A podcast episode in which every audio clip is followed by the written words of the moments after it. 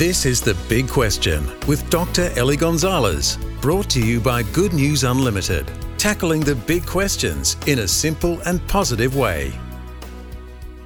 And today's big question, what about abortion? Christians like to characterise themselves as pro-life, and that designation is entirely true. It's worth remembering that it's because of Christianity's historical emphasis on the innate and equal worth of every human life that today we have positive qualities in our civilization such as human rights and equality for men and women. The world before Christianity was a pretty nasty place. Believe it or not, it was even nastier than it is today.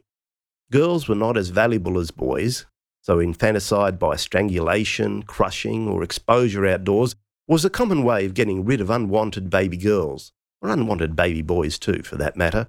Killing babies was not illegal in any way, nor was it seen as immoral or wrong. If you didn't want a baby, you got rid of it.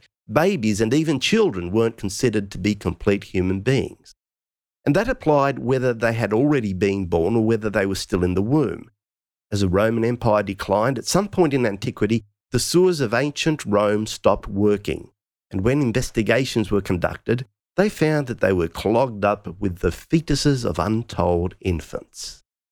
It was Christians who came along and said, hang on, you can't do this. Every human life is valuable and sacred to God. The Christian writer Tertullian, for example, said around two hundred A D that the embryo, therefore, becomes a human being in the womb from the moment that its form is completed. Now, you might agree or disagree with that, but it shows you that Christians were thinking about this very early on.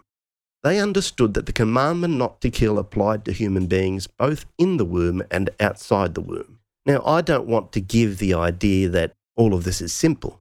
There are complex moral issues involved.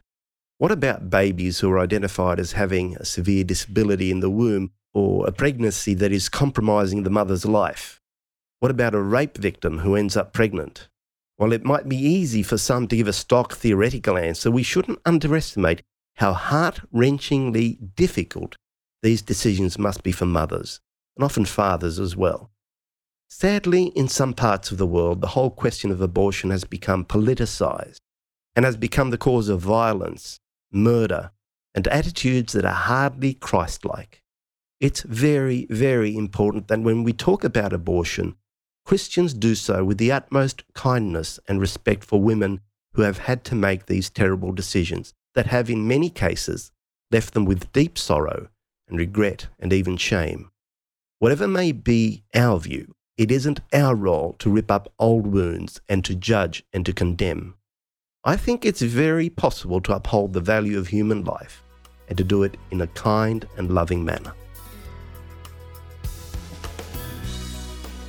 To receive G N U's unlimited daily devotional email, visit good news unlimited dot com.